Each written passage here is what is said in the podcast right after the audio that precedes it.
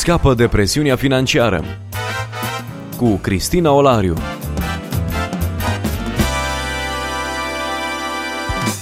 Bine v-am regăsit și astăzi, dragi ascultători, la o nouă întâlnire. Îi spunem bun revenit în studio alături de noi pastorului Titus Păștean de la Biserica Baptistă Vox Dominii din Timișoara, reprezentant național Crown Financial Ministries în România. Bine v-am regăsit! Continuăm discuția despre bani, despre faptul că aceștia devin importanți din perspectiva lui Dumnezeu atunci când e vorba de concurența pentru inima noastră. De ce să-mi formez o concepție biblică despre bani, în contextul în care sunt foarte multe materiale care ne-ar putea educa financiar?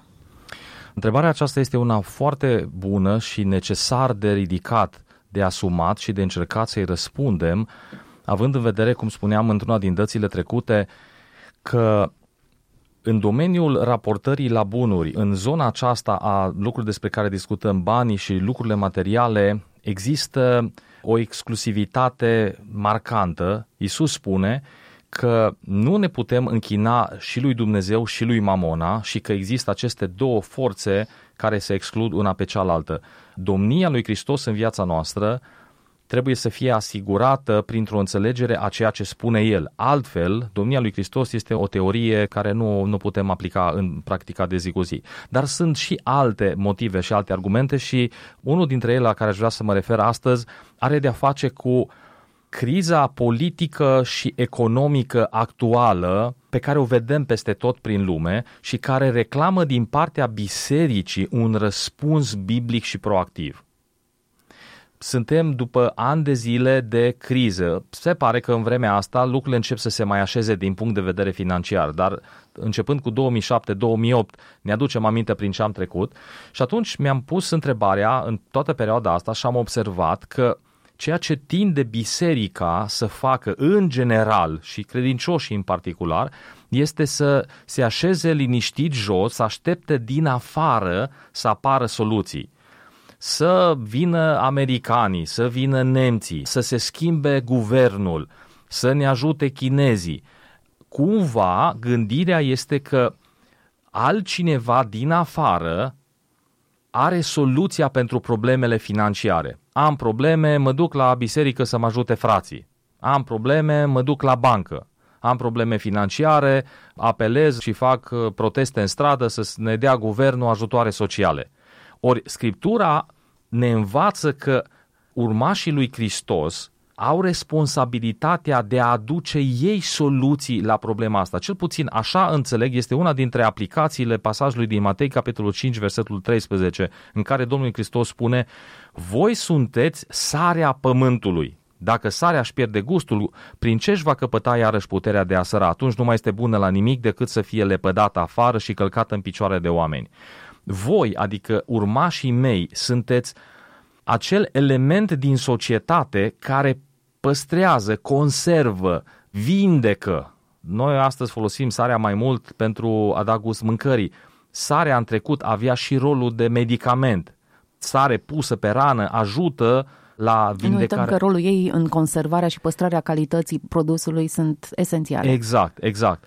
Și atunci, crizele economice, problemele legate de sărăcia în lume, de nedreptate în sensul material, reclamă prezența unei voci și a unor soluții care să vină dinspre Biserica lui Dumnezeu. Practic, împărăția lui Dumnezeu trebuie să crească aici și să domine spiritul și gândirea în lume. De aceea este important să ne formăm o gândire biblică pentru a putea aduce soluții biblice. Pentru că soluțiile la crizele economice pe care lumea le propune sunt false de cele mai multe ori dacă nu sunt inspirate din învățătura de bază a Scripturii și duc la distrugere și mai mare. Mi-aduc aminte discuții care le-am avut în urmă cu câțiva ani în care se auzea foarte des această propunere a economiștilor care nu avea o bază teologică, biblică, creștină, serioasă și anume vrem să avem creștere economică, trebuie să creștem consumul. Și se preda în școlile cele mai înalte. Dau laudă lui Dumnezeu că criza economică a reușit să tempereze această voce.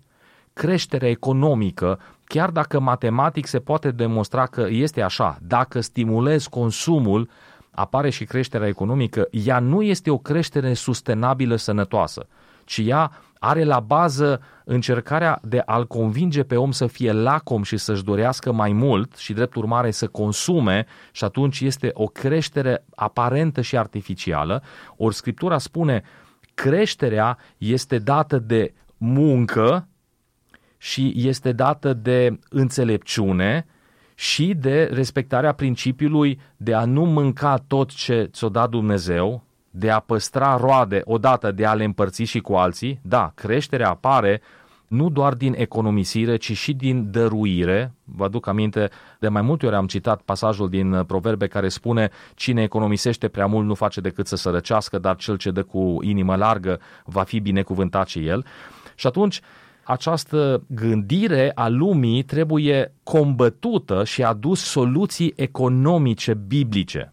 Sigur, în anumite sisteme de învățământ clasic, să le numim așa, nu religios sau bisericesc, apar astfel de elemente și mă bucur să le văd acolo.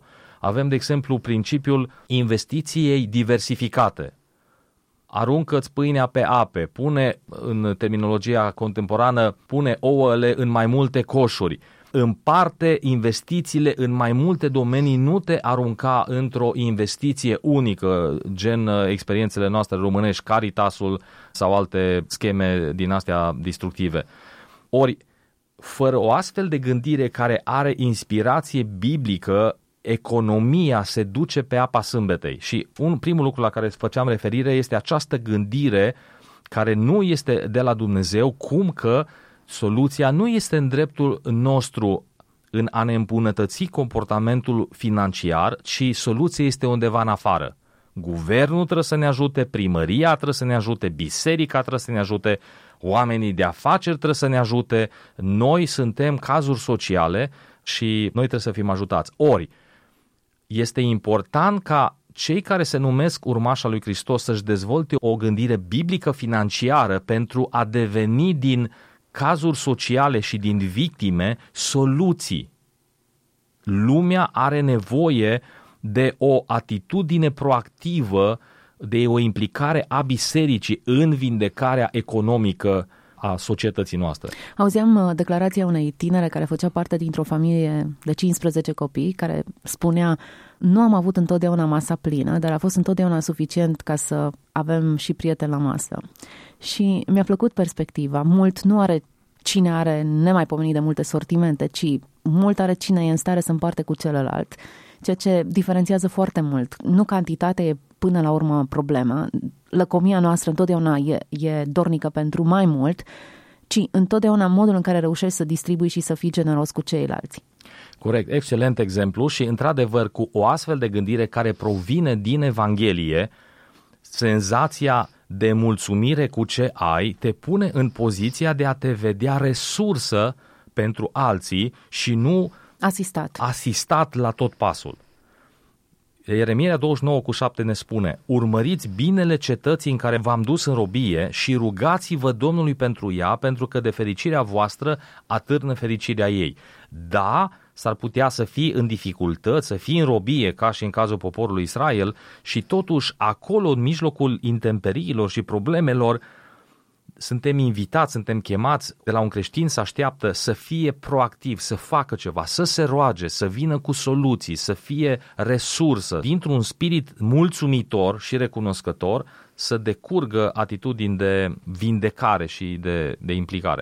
Poți să fii o resursă atunci când realizezi că ești conectat la o sursă mai importantă. Adică dacă ești sec, n-ai de unde să dai. Dacă din tine curge viață, poți să distribui mai departe. Așa este, și senzația aceasta nu o găsim nici unde în altă parte decât în Scriptură.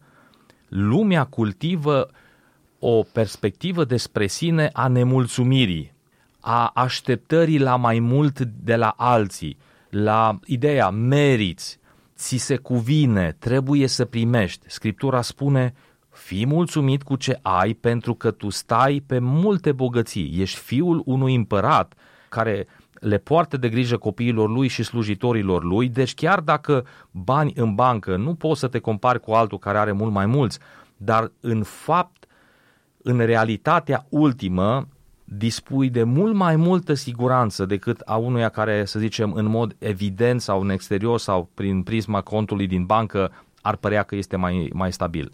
Ori cu astfel de gândire a încrederii și a liniștii, creștinul aduce soluții în societate, soluții la problemele economice.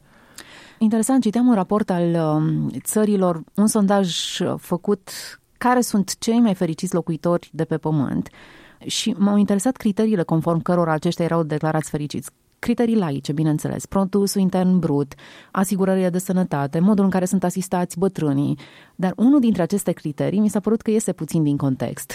Era, ce-i drept, pe ultimul loc, era generozitatea. Adică oamenii sunt mai fericiți atunci când sunt generoși. Domnul Iisus spunea, e mai ferice să dai decât să primești. Dar foarte interesant că lumea laică ajunge să se suprapună și să înțeleagă principiul acesta, să-și dea seama că trăiești o stare de mulțumire și de fericire atunci când înveți să împarți cu alții, nu atunci când acumulezi mai mult. Da, s-au realizat studii și sunt statistici care scot în evidență acest adevăr vechi, acest adevăr al Scripturii pe care găsim în Scriptură și care până la revelația specială a lui Dumnezeu, până la revelația scrisă, el nu încăpea în gândirea umană. Gândirea umană normală a omului decăzut, a omului care nu-L are pe Dumnezeu în centru, spune fericirea este să aduni și să strângi și să acumulezi. Acolo apare satisfacția. Ori, da, Domnul Iisus spunea și datele statistice arată și studiile arată că există o împlinire care depășește cu mult împlinirea pe care o aduce acumularea, este împlinirea care derivă din, exact, generozitate, din a face parte din bunurile tale. Țin minte că am studiat la un moment dat, am aprofundat subiectul acesta, universitate, nu mai rețin exact cum se numește, a lansat un studiu, le-a cerut studenților, le-a dat 10 sau 20 de dolari și le-a spus unora, luați-vă ce vreți de banii ăștia, iar unei alte jumătăți dintre ei le-a spus, cu banii ăștia aceeași sumă, faceți ceva bine altora. Nu le-a spus care va fi esența studiului, dar i-a chemat înapoi și a pus să împărtășească cum s-au simțit, care au fost trăirile lor în experimentul acesta. Rezultatul este poate șocant. Cei care și-au cumpărat pentru ei, indiferent că și-au luat ceva de mâncare, că și-au luat vreun lucru de care aveau nevoie imediat, senzația a fost, nu e mare lucru, ce-s 20 de dolari, da, mi-am luat asta, mi-am luat un bilet de nu știu ce. În schimb, cei care au fost creativi în a face bine cu această sumă mică, experiența respectivă i-a transformat. Au venit să povestească absolut încântați, contagioși în bucuria lor de a fi făcut bine cuiva cu bunurile care le aveau la îndemână. Ori, cum spun, lumea astăzi aude sau demonstrează că ceea ce Iisus spune adevărat, din păcate însă nu atât de mulți acceptă lucrul ăsta și până să ajungi să guști împlinirea, senzația primă rămâne aceeași. Dacă vrei să fii fericit, ține mâna închisă. Suntem pe final de emisiune și aș mai vrea să pun o singură întrebare. Nevoia de oameni integri este evidentă. Unde sunt aceste modele? Asta mă întreb și eu și pentru asta mă lupt și caut să fiu un astfel de model, pentru că îmi dau seama că ele ne lipsesc. Dacă este nevoie de educație biblică financiară, este nevoie și pentru motivul acesta, într-adevăr, pentru a putea produce modele de integritate. Mi-a fost dat să aud, nu odată, o afirmație care de fiecare dată când o aud mă întristează. Ea are diverse forme, dar pe undeva sună așa. Să nu faci afaceri cu pocăiții. Cu pocăiții să te rogi, dar să nu faci afaceri. Undeva vorba asta, indiferent la ce s-a referit ea, în general se referă la faptul că ei nu sunt credincioși în cuvântul care și-l dau. Sau unii oameni care se numesc credincioși, de fapt nu sunt credincioși într-o înțelegere. Se retrag dintr-o înțelegere, dacă n-am semnat hârtia, îmi trag cuvântul înapoi și dacă am semnat hârtia, te convin că nu aia am vrut să spun și așa mai departe. În anii ăștia, în anii recenți, nu spun că este general, eu întâlnesc și văd și urmăresc îndeaproape oameni care sunt implicați în business sau dezvoltă activități comerciale sau sunt oameni obișnuiți, dar care au o ținută și un comportament integru în raport cu bani, dar sunt suficienți care au un relativism pronunțat aici. Trebuie să ne descurcăm, trebuie să o scoatem la capăt. Și da, avem nevoie de o integritate pentru că noi suntem lumina lumii. Un urmaș al lui Dumnezeu, cineva care își spune creștin, indiferent de confesiune, teoretic și practic ar trebui să fie un urmaș al lui Hristos, ori un urmaș al lui Hristos este lumina lumii. Ce văd cei din jurul meu la mine în comportamentul financiar? Văd îngrijorare? Văd relativism? Văd interes și egoism? Văd lăcomie? Astăzi avem nevoie de educație biblică financiară pentru a putea prezenta oameni care la capitolul integritate să strălucească. Am întâlnit, și trebuie să mărturisesc, oameni pe care i-am respectat enorm, care au preferat să închidă business-ul pentru că nu l-au putut face în mod onest, care și-au refăcut întreaga schemă și au trecut pe altceva pentru că nu au putut să fie onești în domeniul respectiv. Am întâlnit oameni care au refuzat mijloace necinstite ca să iasă dintr-un impas financiar. Și mă simt onorată să cunosc astfel de oameni. E adevărat că ei nu formează marea majoritate și că sunt și uscături, dar chiar cred că în lumea asta, oricât ar fi de întunecată, Dumnezeu are sare și are lumină. Așa este și eu mă bucur de asta și încurajez promovarea unor astfel de modele. Pentru că ceea ce ne prezintă lumea, punând-o sub formă de cancan, hai să ne mai distrăm, hai să rândem de necaz, uite ce o țeapă o mai tras încă unul, iată ce înșelăciune o mai reușit încă unul, și a devenit generalizat, o ducem la nivel de cancan. Dar într-adevăr, modelele acestea în care oamenii sunt gata să se sacrifice din încrederea lor în Dumnezeu și din dedicarea de a trăi drept, ar trebui promovate mai mult, vorbit despre ele cu subiect și predicat, dat exemple clare pentru ca oamenii să fie inspirați. Ori tocmai această prezentare a modelelor de integritate, cred eu, este o formă de educație biblică financiară. Trebuie să prezentăm, să descriem modele biblice pentru ca ele să inspire noi și copiii noștri să ne dorim să fim astfel de oameni și nu cei care trăiesc pentru lumea aceasta, pentru pământul ăsta și care calcă tot ce-i sfânt în picioare de dragul banilor.